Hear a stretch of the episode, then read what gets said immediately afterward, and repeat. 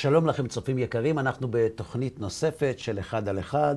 כמו תמיד, נמצא איתי באולפן חברי משכבר, מושיקו שטרן. שלום, מושיקו. שלום, הרב אהרון. מה שלומך? ברוך השם. יופי. על מה אנחנו מדברים היום? אנחנו ממשיכים את uh, מסענו בערבות הזוגיות. בגן העדן של הזוגיות. כן. אתמול, uh, בתוכנית האחרונה בעצם השארת אותי חצי בדיכאון, לומר את האמת. למה? תראה, נכון שסיימנו עם דבר טוב ואמרת לי, חכה לרובד השלישי.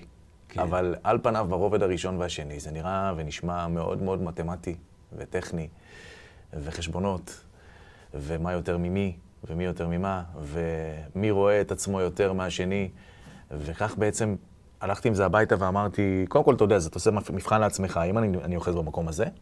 באמת? אני עושה חשבונות? זה המקום שאני נמצא בו? האם אני רואה את עצמי בזוגיות הזו יותר או פחות?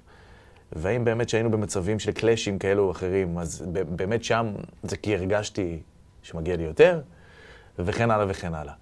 זה קצת עושה במושגים שלנו סרטים בראש. טוב. אז קודם כל, כשאתה אומר שזה מתמטיקה, זה מצד אחד נכון, כי זה חשבון, אבל זה חשבון של רגשות. כלומר, אנחנו כל הזמן מנהלים חשבונות. לא רק בזוגיות, אנחנו מעלים חשבונות עם ההורים שלנו, עם הילדים שלנו, עם השכנים שלנו, והחשבונות האלה לובשים אה, עטיפה של רגשות. זאת אומרת, זה באמת חשבון. אני לא אגיד לו שלום כי הוא לא אמר לי שלום, אני לא אתן לו בחתונה כסף כי הוא לא נתן לי בחתונה כסף. כל מיני חשבונות שאנחנו עושים במעטה של רגשות. ולכן, אתה צודק, אמרתי לך את זה גם בסוף התוכנית הקודמת. קשה להסכים עם זה. זה, זה מתנגש עם, עם כל התפיסה שלנו על הקשר הזוגי, על האהבה ועל, ה, ועל הרגשות ועל כל מה שקראנו ושמענו וראינו. בוא, בוא נודה על האמת, כולנו מרגישים טובים יותר ממה שתיארנו כאן בפגישה כן, הקודמת. כן, זה נכון, אתה צודק. זה בעצם אומר לנו, שמע, מי אתה בסך הכל? חשבונאי. זאת אומרת, זה, זה, זה מי שאתה, מה... ממש. כן. אז ככה, קודם כל, אני לא חוזר בי. אני באמת חושב שזה ככה. אנחנו, האלוהים עשה את האדם ישר, והמה ביקשו חשבונות רבים. כלומר, אנחנו מלאים בחשבונות, ואין שום סיבה שהחשבונות ייעצרו על מפתן הדלת של הבית הזוגי שלנו. רק ששם זה מתנהל במעטה של אהבה, של אני בשבילך ואת בשבילי, אבל בשורה התחתונה, איך אמר לי פעם מישהו, תשמע, אני מוכן להשקיע. מתי אני אקבל את זה בחזרה? אני מוכן שלושה חודשים לחכות. אומרת, ההבדל בין אנשים זה לא בחשבון. כולם עושים חשבון. ההבדל בין אנשים זה כמה זמן בן אדם מוכן לעשות ולהעניק ולתת עד שהוא יקבל את התמורה. עכשיו, כשאנחנו מסתכלים מהצד, אנחנו אומרים, שמע, אהרון טועה. זה לא נכון, הנה, תראה בן אדם מעניק, אני מעניק, או אני מעניק, אני, אני נותן, אני לא, לא, לא מבקש תמורה בכלל, שנים אני מעניק. זה נכון, אני מאמין לו. אבל הוא מצפה בסוף לקבל. אני אתן לך דוגמה. יש אנשים ש... שמכרו דירה, אוקיי. ועכשיו יש להם כסף זמין. אז אומרים, מה נעשה איתו? שים אותו קצת במניות, נעשה כמה לירות, מה רע? ואז שבבוקר הוא מגלה שהמניות, התיק מניות שלו ירד ב-0 כך וכך אחוז, הוא נכנס ללחץ, מתקשר מיד ליועץ, תעביר, תחזיר, עזוב, לא רוצה שישאר הכסף, נכון? מיד. לעומת זאת, יש אנשים, אני ראיתי אנשים, שמול העיניים שלי הפסידו אלפים, אלפים, אלפים של דולרים במניות. ואתה רואה אותו ממשיך הלאה.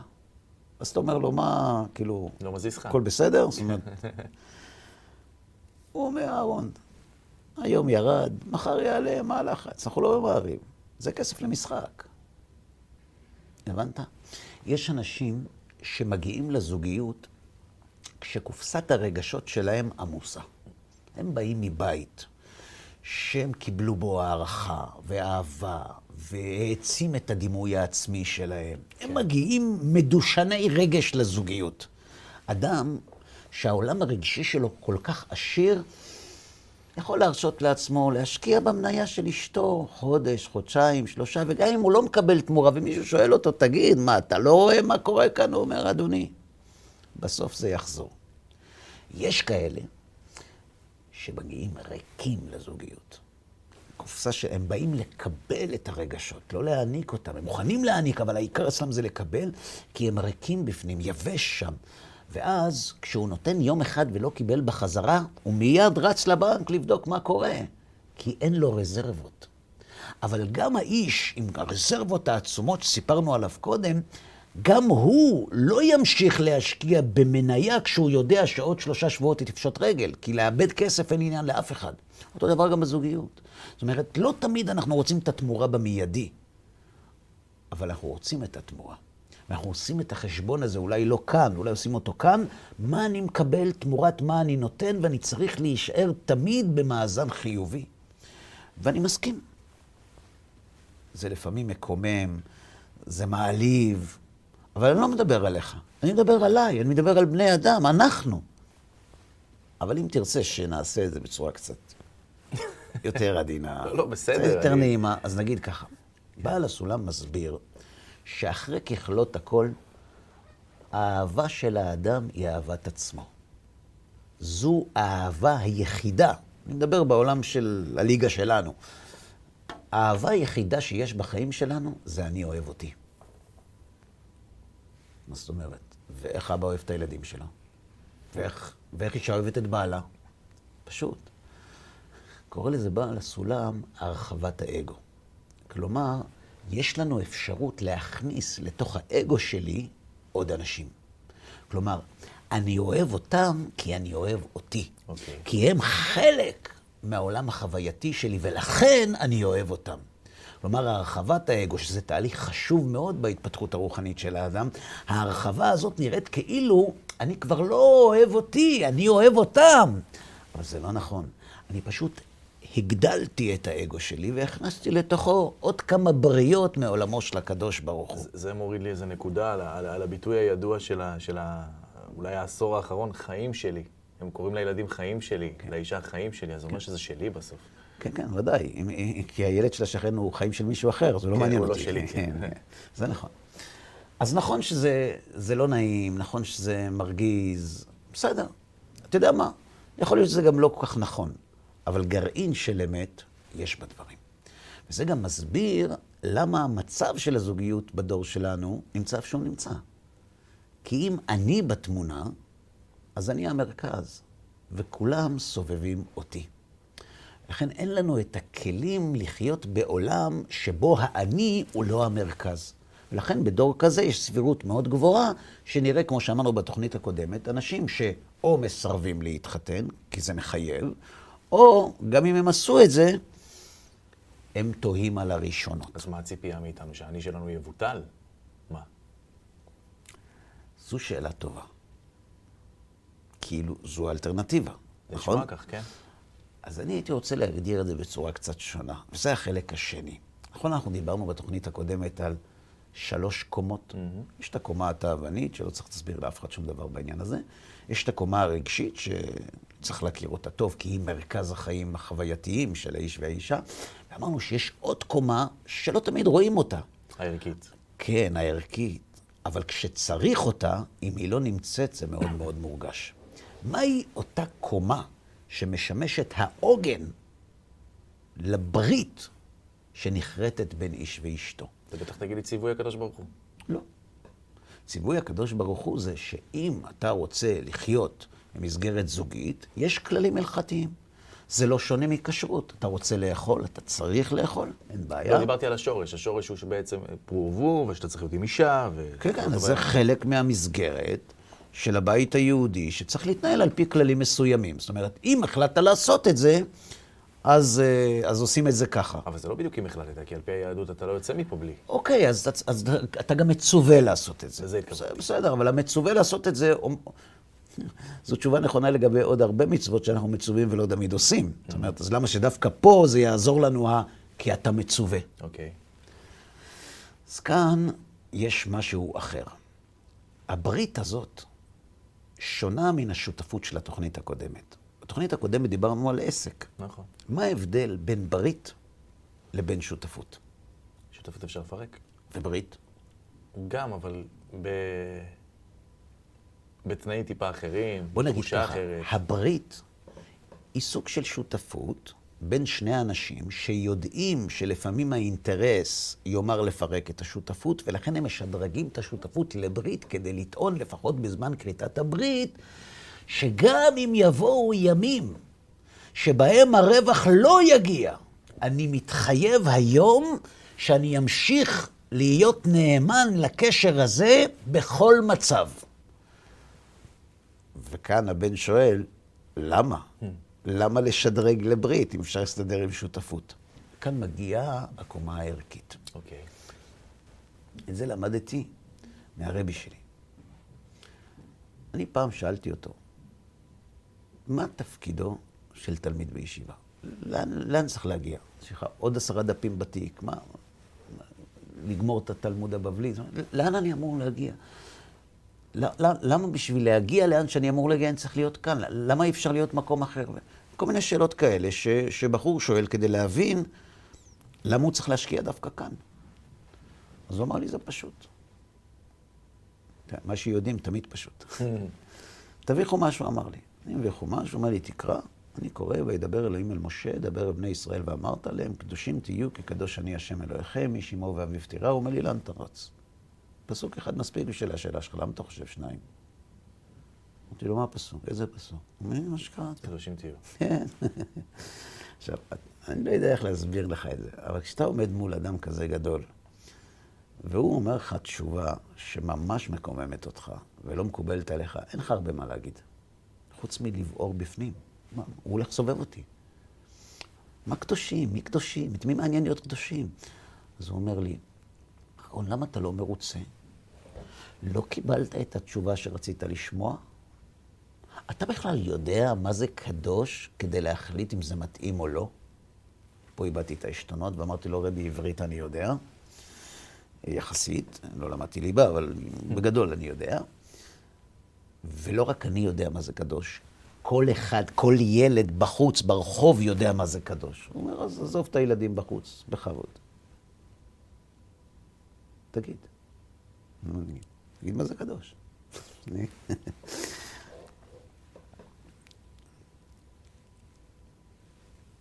שתקת. שתקתי זה יפה. אם היה לי פה להכניס את עצמי, הייתי מכניס מזמן. אז ניסיתי צדיק. אמרו לי, מה פתאום, צדיק זה הפוך מרשע. אמרתי לו, טהור. הוא אומר, גם טהור זה הפוך מטמא. קדוש זה... קדוש. לי, אז למה אתה כועס? אולי כשתדע מה זה קדוש, תרקוד משמחה. ואז הוא גילה לי את הסוד של הקומה השלישית של הזוגיות. אוקיי. Okay. הוא אמר לי ככה, יש בעולם שני סוגים, שני כוחות שפועלים בנפש האדם. בכל אדם. והם כל כך נחוצים, למרות שהם סותרים אחד את השני, שאם יחסר אחד מהם, האדם לא יכול להתקיים אפילו שעה אחת. וכל כוחות הנפש שאתה ואני דיברנו עליהם כאן בתוכניות, ובעיקר גם מה שלא דיברנו, כל כוחות הנפש, 80 הם המלאכות, 60 הם המלאכות ו-80 פילגשים, ועלמות אין מספר, כל הקומבינציות של, של המבנה האישיותי של האדם, בסופו של דבר, אחרי ככלות הכל, הוא מתחלק לשני מרכיבים, לשני חומרי גלם, לשני מעיינות שמהם נובעים שני כוחות בלבד. שהם אחראים לכל מה שקורה בעולם, לטוב ולרע. כוח אחד, לקחת.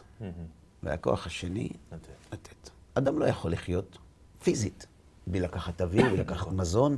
אדם לא יכול לחיות בלי לקבל רגשות. אדם שלא מקבל רגשות, הוא בסוף מת. נכון. הוא מרגיש מיותר פה. מצד שני, אדם לא יכול לחיות בלי מחילה, כן? להוציא את האוויר, להוציא את המזון. ועד כמה שזה יישמע לנו מוזר, אחרי התוכנית הקודמת, אחד מהצרכים האגואיסטיים של האדם... להעניק? זה להעניק. להעניק. זה מחמם לי את המקום הזה של האגו? בוא נחשוב. אדם שנמצא לבד בבית, והילדים שלו כבר גדלו, הוא מתחיל להעניק לבעלי חיים. הוא הולך להתנדב בבחינות בגרות. הוא, אם אין לו את זה, הוא מגדל צמחים כדי להעניק להם. כשאדם נמצא בבית סוהר, לבד, ויש לו זבוב בצינוק, הוא עושה לו יום הולדת. אני לא צוחק. כשאדם נמצא על אי בודד, לבד, כדי להישאר שפוי, הוא ייקח גזיר עץ, יצייר עליו פרצוף וידבר איתו. זה נכון. אדם זקוק לתקשורת, להעניק. כי כשאתה מעניק, אתה מקבל אישור שאתה קיים. זה צורך נפשי של האדם. מצד אחד, אדם לא יכול לחיות בלי לקחת. מצד שני, אדם לא יכול לחיות בלי לתת. הנשמה תלויה בשני הכוחות האלה. ואז הרבי פונה אליי ואומר לי, אהרון, מאיפה הם באים, הכוחות האלה? הרי אין יש מאין בעולם הזה. נכון. ואז הוא גילה לי את הסוד. יש באדם רצון לקחת. למה אתה, אהרון, רוצה לקחת? אוויר, אוכל, אהבה, למה אתה רוצה לקחת? כי מה? קיומי. כי חסר לי. ולמה חסר לך? למה אתה מרגיש שחסר לך? כשאדם גונב, למה הוא גונב? כי הוא מרגיש שחסר לו. כשאדם אוכל, זה כי הוא מרגיש שחסר לו. למה האדם עושה את הפעולה הזאת? כי הוא מרגיש שחסר לו. אבל מה גורם לנו להרגיש שחסר לנו? איזה חלק באישיות שלנו גורם לנו להרגיש חסר לי? התשובה היא, הגוף שלנו. הגוף שלנו כפוף לחוקי הזמן והמקום. ובחוקי הזמן והמקום מתרחשים שינויים, והשינוי מייצר מצב של החסרות שדורש מילוי. היותנו כפופים לממשלת הזמן והמקום גורמת לגוף שלנו לדרוש את שלו. תחושת החיסרון היא תחושה שקיימת רק במימד שלנו. וייצר השם אלוהים את האדם עפר מן האדמה. העפר הזה, הגוף, דורש את שלו, ובגללו האדם לא יכול לחיות בלי לקחת. ואם אתה רוצה הוכחה, ככל שהאדם עושה פחות חשבון לגוף החומרי שלו, תראה אותו לוקח פחות ונותן יותר. וואלה. לוקח פחות ונותן יותר. כן, כי הוא לא צריך לעצמו. כל העולם כולו ניזון בשביל חנינה בני. אבל חנינה בני די לו בקו חרובי מערב שבת לערב שבת. תסתכל על הסבא והסבתא שלנו. לא היו צריכים הרבה. לכן הם נתנו. מצד שני, אם הרצון לקחת בא מהגוף, אז מאיפה מגיע הרצון לתת? אם הרצון לקחת בא מהחיסרון, אז הרצון לתת, אמר לי הרבי, בא מהשלמות. ואיזה חלק באדם לא כפוף לממשלת הזמן והמקום, ולכן אין בו חיסרון? הווה אומר, זו הנשמה. ויפח באפיו נשמת חיים. הנשמה ביחס לגוף היא שלמה. וכיוון שיש באדם מימד שמרגיש שלמות, הוא חפץ להעניק, להיטיב, כמו שהקדוש ברוך הוא מיטיב לנבראיו, בנו יש צלם אלוהים, ואנחנו חפצים להיטיב. אז נכון שזה מכוסה הרבה פעמים, אבל זה קיים. הרצון לקחת בא מהגוף, והרצון לתת בא מהנשמה. טוב, ואיך זה קשור, כבוד הרב, ל... הקדוש. לישיבה? פשוט הוא אמר לי,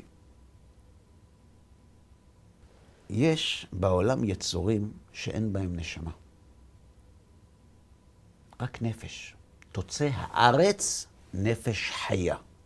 בבהמות יש רק נפש בהמית. אין בהם את החלק שמחוץ לזמן. בהמה רק לוקחת. וגם אם היא מעניקה, ההענקה שלה היא אינסטינקטיבית ולא בכירית. וגם אם יש אי אלו פה ניצוצות, זה רק בגלל תורת ההשתלשלות שאומרת שבין קומה לקומה יש ממוצע. אבל בגדול, בעלי חיים, אנחנו לא דורשים מהם מוסריות, אנחנו לא מעמידים אותם לדין, כי אין להם את הנשמה, את הכוח הרוחני שמצווה על האדם להבחין בין אז, טוב לרע. אז מאיפה באה ההנקה לילדים שלהם, לוולדים שלהם? זו הענקה טבעית, אינסטינקטיבית. שגורמת להם גם לפעמים לאכול את אחד הילדים בשביל להשאיר את האחרים. זה בטבע. אחרי שהיא מגדלת את הנמר שלה תחת טלטול שנהיה נמר, כל אחד לנפשו. בהמה נמצאת בצד אחד של הסקאלה, היא רק לוקחת. בצד השני של הסקאלה, הבדיל, נמצא הקדוש ברוך הוא. למה? כי הוא אין לו גוף, ואין לו דמות הגוף. אז אם לקדוש ברוך הוא אין גוף ואין דמות הגוף, איזה כוח שאנחנו מכירים לא קיים בבורא? לא קיים? כן. גוף? ומה ההשלכות של הגוף? לקחת. יפה. הקדוש ברוך הוא לא לוקח, הוא רק נותן. או מפסיק לתת. אז הקדוש ברוך הוא מצד אחד רק נותן, והבהמה מצד שני רק לוקחת. ועל האומגה הזאת מתנדנד יצור אחד בלבד. האדם. נכון, שמצד אחד נמשל כבהמות נדמו, ומצד שני, ותחסרהו מעט מאלוהים. כלומר, האדם יכול מצד אחד להיות כמו הבורא, ומצד שני להיות כמו בהמה. או כמו שאומרים המקובלים, יש בו שניים. נכון. בפוטנציאל יש בו שניים, הם לא חיים ביחד. כשאדם נולד, אמר לי הרבי, הוא נולד בהמה. ורדרדה, חמדמודה, אבל בהמה. מה תינוק עושה? רק לוקח. יש כאלה שמתים גם ככה. אבל רובם לומדים שאתה לא יכול כל הזמן לקחת, אתה צריך גם לתת. בשביל לקחת. התורה אומרת לאדם, נולדת בהמה, תמות אלוהים. נולדת עם רצון לקחת, תשתדל לעזוב את העולם עם כמה שיותר רצון לתת. אז נכון שזה לא שחור לבן, כי אי אפשר בלי לקחת. אבל כמה שיותר תהיה עם פלוס בלתת ועם פחות בלקחת, אתה יותר קדוש. נבדלים תהיו. ממי? מבעלי החיים. כי נבדל אני השם אלוהיכם. וזו העבודה של האדם בחייו. האדם נולד עם רצון עצום לבלוע ולקחת הכל, והוא צריך לעבור שינוי ולהידמות לבורא. נבדלים תהיו מהבהמה הנוטלת, כי נבדל אני השם אלוהיכם שרק נותן. וזו העבודה של האדם. עכשיו בטח תגיד לי איך יקיים אותה. אז אני שאלתי את הרבי שלי. מה זה לתת? איך אפשר לעשות את זה? אז הוא אמר לי, נו, בשביל זה מתחתנים. אני הייתי בשוק. אני חשבתי שמתחתנים בגלל הקומה הראשונה ובגלל הקומה השנייה, ופתאום הוא מספר לי שמתחתנים בגלל סיבה אחרת שבכלל לא קשורה לקומות התחתונות. אתה יודע למה מתחתנים? כי בנישואין אתה יכול לתת יותר ולקבל פחות. לא רק יכול, ככה זה גם עובד, הוא אמר לי. הקדוש ברוך הוא נתן את מסגרת הנישואין, את קדושת הבית, דווקא לבני אדם, לא לבעלי חיים. אתה יודע למה? כי בזוגיות השם ברא כזה באג, שתמיד אתה מרגיש שאתה נותן יותר ומקבל פחות. רק כשאתה אוהב, אתה עושה את זה בשמחה, כשאתה לא אוהב, אתה עושה את זה בכעס. אבל תמיד, אני נותן לאשתי הרבה יותר ממה שאני מקבל. ואיך אתה חי עם זה בשלום? כי אני אוהב אותה. או, לא יודע כבר מה לעשות, אני נותן, נותן, נותן, לא מקבל שום דבר. ואני לא יודע מה לעשות, כי אני כבר לא אוהב. זאת אומרת, זוגיות זו מסגרת שאיך שלא תשחק איתה, תמיד שני בני הזוג מרגישים שהם נותנים יותר ממה שהם מקבלים, ויש חוק שימור החומר, לאן הכל זולג. נכון. התשובה היא מנגנון הקדושה. הזוגיות היא לא עסק לשותפים. היא עסק לאנשים שרואים אידיאל בלהידמות לקדוש ברוך הוא. קדושים תהיו, כי קדוש אני השם אלוהיכם. לכן האיש מקדש.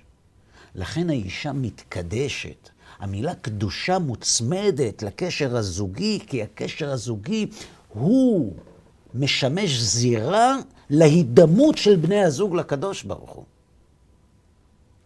ולכן מתחתנים. אז נכון, ביום-יום אנחנו לא מאווררים את הקדושים תהיו, אנחנו אוהבים, אנחנו, אנחנו בני אדם. אבל מה קורה כשנוצרת מריבה? נכון. מה קורה כשאדם מסתכל בחשבון ורואה משהו לא בסדר? אז אם הוא שייך לתוכנית הקודמת של השותפים, הוא אומר, תשמע, פה צריך לעשות סדר, זה לא הוגן. אבל אם הוא שייך לתוכנית של עכשיו, של המתקדשים, הוא מסתכל וצוחק. זכיתי לתת יותר ולקבל פחות. היום אני יותר דומה לקדוש ברוך הוא. ואם אתה חושב, מושיקו, שאני מדבר איתך על תיאוריה, אז נכון, אמרתי כבר בתוכנית הקודמת, לא כל האנשים הדתיים חיים ככה. חלק לא מבוטל מהאנשים הדתיים, יש להם שתי קומות. דופלקס. יש כאלה שמבקשים לעלות גם לקומה השלישית. אתה רוצה לדעת איך הם חיים? הם חיים בדיוק כמו הזוג מהדופלקס. אבל בואו ניקח דוגמה. כשבני זוג רבים, זה נדיר, זה קורה בעיקר בארצות הקרות, אבל לפעמים בני זוג רבים. והוא פורש לחדרו והיא לחדרה. כל אחד יושב עם עצמו. ואשתו בוכה. והוא אומר, מגיע לה, אני לא מוכן, הפעם אני לא מוותר. אני לא מוותר, מה, אני הייתי בסדר, היא לא הייתה בסדר, אני לא מוותר. ככה זה בעסקים. אז הוא אומר, אם אשתך בוכה, זה אומר שאתה חי עם מישהי שהיום לפחות מרגישה שלקחו ממנה יותר ממה שנתנו לה. לכן ילדים בוכים. איך אתה הולך לישון בלילה? עיתונאי קטן שלי. איך אתה נרדם? אתה רוצה להיות קדוש? ביהדות, הזוגיות היא מראה למדרגה הרוחנית שלי. כשאתה מסתכל על הקשר הזוגי, כשאני מסתכל על הקשר הזוגי שלי ושל אשתי, זהו מדד הקדושה שמתאר בצורה החריפה ביותר, הנוקבת ביותר, את הקשר האמיתי שלך עם הקדוש ברוך הוא. וזה לא משקר. לכן זה כל כך כואב. אדם יכול לחיות בדמיונות, אדם יכול להתנדנד, אדם יכול לגלגל עיניים, אדם יכול לבכות, הכל טוב. אני לא חלילה מזלזל בזה. אבל זה יכול להיות דמעות של תנין. וואלה. יכול להיות שהקשר שלו עם הקדוש ברוך הוא נמצא בכלל במקום אחר. איך נדע? איך? תשאל את אשתו. היא תגיד לך. היא תגיד לך איפה הוא באמת נמצא בקשר שלו עם הקדוש ברוך הוא. כשבני זוג חיים בקומה השנייה, אז הולכים לסדנאות תקשורת, טיפים לזוגיות, נוסעים לחופשה, מאווררים. הכל, אני לא מזלזל, זה הכל חשוב מאוד. אבל זה בנוי על דיסקט של לקחת. ולכן ביום שהחשבון יראה חסר, בלי יכולת לתקן, כל אחד יטעה על הראשונות. הוא בחדרו והיא בחדרה. אבל כשבן אדם רוצה להיות קדוש, זה לא קל. יש בזה הרבה עליות וירידות. לפעמים אתה רוצה להיות קדוש ונשבר, וחוזר לקומה השנייה, ומנסה לעלות לקומה השלישית, ולא מצליח, וכועס על עצמך, וכן מצליח, ויורד. אבל מה שקובע זו המגמה. מה היעד שלך? לאיזו קומה בזוגיות אתה רוצה להגיע? לקומה השלישית או לקומה השנייה? אז מישהו אמר לי, אני לא מבין אותך, לתת אפשר גם במגן דוד אדום, גם בוויצו, גם בתנו לחיות לחיות, גם באנונימוס, בהרבה מקומות אפשר, ברופאים ללא גבולות, בהפגנות על הגדר, לתת אפשר בהרבה מקומות. נכון. אני מדבר על לתת דווקא בזוגיות. אתה יודע למה? למה? כי זה הכי קשה. זה נכון. השאלה למה זה הכי קשה? השוני. נכון, אבל אני מחפש את ההגדרה. אז אני אספר לך. אני הכרתי בן אדם שהיה ראש וראשון לכל דבר שבקדושה. הולך להציל חיים גם אם זה לא התורנות שלו. באמת, נותן בשביל אחרים את הכל. הביתה על הפנים. יום אחד זה התברר לי. יום אחד התברר לי שהבית שלו לא הרוס, ממוטט. וואו. שאלתי את עצמי, איך זה יכול להיות? מה, זה לא נדבק פה? נכון. זאת אומרת, זה, הוא לא שקרן, הוא באמת עושה מהלב. נכון. אז איך זה נעצר בדלת של הבית? חז"ל לימדו אותנו שיש באדם מנגנון מרדני. שכשאומרים לו לא, גם אם לפני כן זה לא עניין אותו, הוא רוצה כן. כשאומרים למישהו, אל תחשוב על דובים לבנים כשאתה קורא ספר, רק על זה הוא יחשוב. נכון. לא, מאוד בזה. למה? זה בא מהגן האלוהי, זה, זה, זה בא מהגן הבלתי מוגבל, מה, מה, מה אין עוד מלבדו, כן? אין מונע לרצונו. מי יגיד לי, אני? אני לא מוגבל. כשאומרים לבן אדם, עד כאן תחום שבת, דווקא את אחרי זה הוא רוצה. את זה אסור לקרוא, דווקא את זה הוא רוצה לקרוא. חז"ל אומרים, גדול המצווה ועושה יותר ממי שאינו מצווה ועושה. מדוע? כי מי שהוא לא מצווה ועושה, העושה שלו לא מתנגש, כי אין כאן מצווה. זה לא מתנגש עם האגו. אני עושה כי אני רוצה, אני נהנה מזה, אני מתנדב, אני עוזר. ביום שאומרים לאדם, אתה חייב, מיד המנגנון המרדני מתפרץ ואומר, מה פתאום חייב? שכולם יעשו, אחרי זה אני. אני לא פראייר. כשאדם מתנדב מעצמו, הוא לא מרגיש פראייר, כי הוא נהנה מזה. נכון. וכשמחייבים אותו, הוא שואל את עצמו אם הוא פראייר או לא. כשאדם נותן, והנתינה לא מתנגשת עם האגו שלו, הוא יכול כל החיים לתת ולהרגיש, אני אגיד לך, מושלם. אבל הוא נשאר אותו אגואיסט שהוא היה פעם. וההוכחה היא, אם יום אחד מישהו כל כך מעניק לו ונותן לו, יגיד לו, עזוב, לא צריך אותך. באותו רגע הוא יהפוך לשונא הכי גדול שלו. בטח. אחרי כל מה שעשיתי בשבילך זה מה שאתה כפוי טוב במלחמה, מלחמת חורמה. אתה רוצה לתת, מה אכפת לך מה הוא אומר? תיתן, תעניק. כשאתה נותן, למרות שאתה חייב, הנתינה הזאת מתנגשת עם האגו, היא לשה אותו. אתה מתקומם ונותן, מתקומם ונותן, מתקומם ונותן, וזה סודק את האגו. סודק את האני, ואז אתה מגיע לקדוש ברוך הוא. לכן צריך לחפש את המסגרת שבה אתה הכי מרגיש חייב. ואם שם תיתן, הנתינה הזאת תהיה השלמה ביותר. אז יש שיגידו לך הילדים. רגע, המסגרת שעדיין נחשבת למסגרת הכי מחייבת, כי רק במסגרת הזאת אתה יכול לשמוע משפטים כמו, איך את עושה לי את זה? איך אתה עושה לי את זה? איך לא? מה זאת אומרת? נכון? מחייב, התחייבת. זו המסגרת שנתפסת כברית, לא כשותפות, כמסגרת הכי מחייבת. וכיוון שהיא הכי מחייבת, הכי קשה לתת שם. ואיפה שהכי קשה לתת, כשנותנים, הכי מתקדשים. ילדים? ילדים זה אני. אני נותן לי. אשתי זה לא אני. היא לא בשר מבשרי. היא מישהו אחר. הילדים שלי, הם לא נכנסו לתוך הרחבת האגו שלי, הם האגו שלי. אשתי נכנסה מתוך ההרחבה לתוך האגו שלי. היא לא איבר טבעי באגו הפרטי שלי. התפקיד שלך הוא להפוך אותה לכזו. איך? כשאני מעניק, למרות שאני לא רוצה. וככה מתקדשים. לכן אמר לי הרבי, לכן מתחתנים. מי שרוצה להיות איש עסקים, שיישאר בישיבה. הרבה יותר נוח. אתה רוצה להיות דומה לקדוש ברוך הוא? צריך להתקדם הלאה.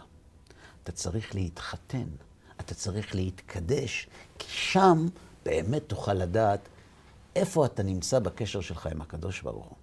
לכן תראה שאצל גדולי ישראל חייבת תמיד להיות התאמה בין הקדושה שלהם, בין אדם למקום, לבין הקשר שלהם עם האישה שלהם. נכון. אתה יכול לראות איך גדולי ישראל התייחסו לנשותיהם, באיזה כבוד, באיזו רוממות, באיזו אהבה. זה לא חייב לקרות גם במקומות אחרים. אתה יכול לראות אנשים גדולים במונחים שלהם, שהמצב, טוב, בואו לא נדבר חבל. זאת אומרת, זה לא חייב להיות, לא חייבת להיות הלימה בין מי שהם ומה שהם מייצגים לבין מה שקורה אצלם בבית. כי שותפות זה שותפות. קדושה זה לא שותפות. לכן, אני אומר את זה תמיד, מי שרוצה להתחתן בגלל התוכנית הראשונה, אין בעיה, זה בסדר. רק שידע את הסיכונים שיש. יש לזה סוף. נכון. ומי שרוצה להתחתן בגלל התוכנית הראשונה, אבל בתאוותו הוא חושק גם בשנייה, אין דבר יותר טוב שיכול לקרות לו, יותר מאשר להתחתן. זה מקסים. אבל, אני מוסיף פה אבל רציני, יש המון משתנים, דיברנו על זה בפעם הקודמת, המון משתנים שקורים בתוך הזוגיות, בתוך בני הזוג.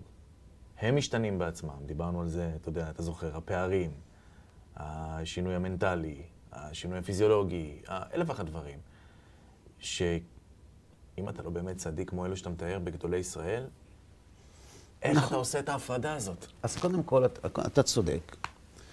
אתה מוריד אותי לעולם המעשה, אתה מוריד אותי לקומה השנייה, כי שם אנחנו באמת נמצאים. וזה באמת, כמו שאמרתי קודם, יש עליות וירידות. מה שקובע זו המגמה. מה שקובע זו ההתפתחות. זה מה שקובע. אנחנו לא מלאכים, אנחנו בני אדם. השאלה אם, אם יש מושג כזה בחיים שלנו. האם באמת אנחנו רוצים להגיע לשם? גם אם עוד לא הגענו, יש רצון כזה? אם יש רצון כזה, זה אפשרי. בטח שזה אפשרי. אני אגיד לך אפילו יותר מזה. יש דוגמאות בתלמוד על חלק מהאמוראים mm-hmm. שחיו ככה, למרות שמצד שני היה... לא כיף. הפסקת חשמל. כן. אמרו לו, רבי, מה זה? אני חייב להכרת הטוב. דיינו שמגדלות את בנינו לתורה ומצילות אותנו מן החטא. נכון. אז נכון. יש אנשים שזה מאוד לא מוצא חן בעיניהם, כאילו האישה, כל התפקיד שלה זה לגדל את הילדים, להציל אותו מהחטא, אבל זה כל כך לא נכון להבין את זה ככה. אמר, אני, אני מקבל ממנה המון. גם אם היא לא נותנת לי כלום. אני מקבל ממנה המון. ולכן אני חייב לתת לה יותר, כי אם אני לא אתן לה יותר ממה שהיא נותנת לי, אז אני לא קדוש, אני לוקח ולא נותן. לכן אני חייב לתת. איפה תשמע חשבון כזה? באיזה ספר? באיזו חברה? אז נכון, אני חוזר שוב, לא כל אלה שמתחתנים בגלל הציווי התורני, בונים את הקומה השלישית. אבל כדי לבנות את הקומה השלישית, צריך להתחתן מהסיבות הנכונות mm-hmm. של התוכנית הזאת, ולא של התוכנית הקודמת. מישהו פעם אמר לי, רגע, אז, אז, אז אפשר, רגע, אז אפשר להיות קדוש גם בלי תורה ומצוות?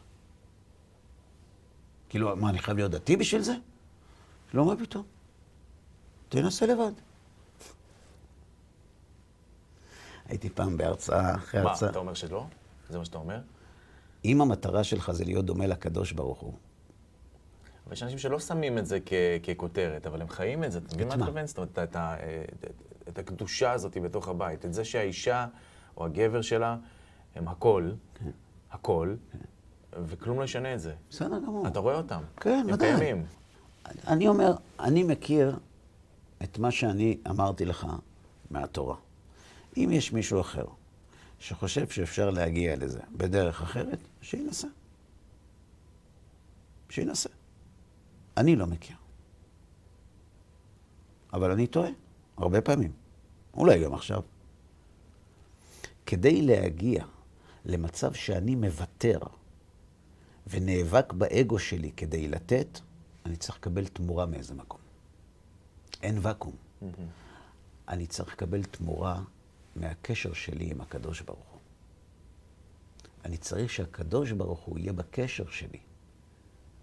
כי ממנו אני מקבל את האושר של ההתקרבות להשם, שהאושר הזה נותן לי את הדלק להמשיך לתת למרות שאני מקבל פחות. זאת אומרת שאותו אה, תן הקדוש שאתה מדבר עליו, שעבר מה שעבר עם אשתו, וכולם הסתכלו מהצד ואמרו, איך אתה עובר את זה?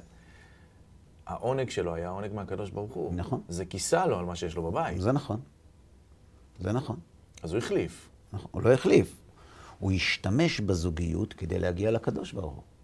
עכשיו, זה לא שלא הייתה קומה ראשונה ושנייה.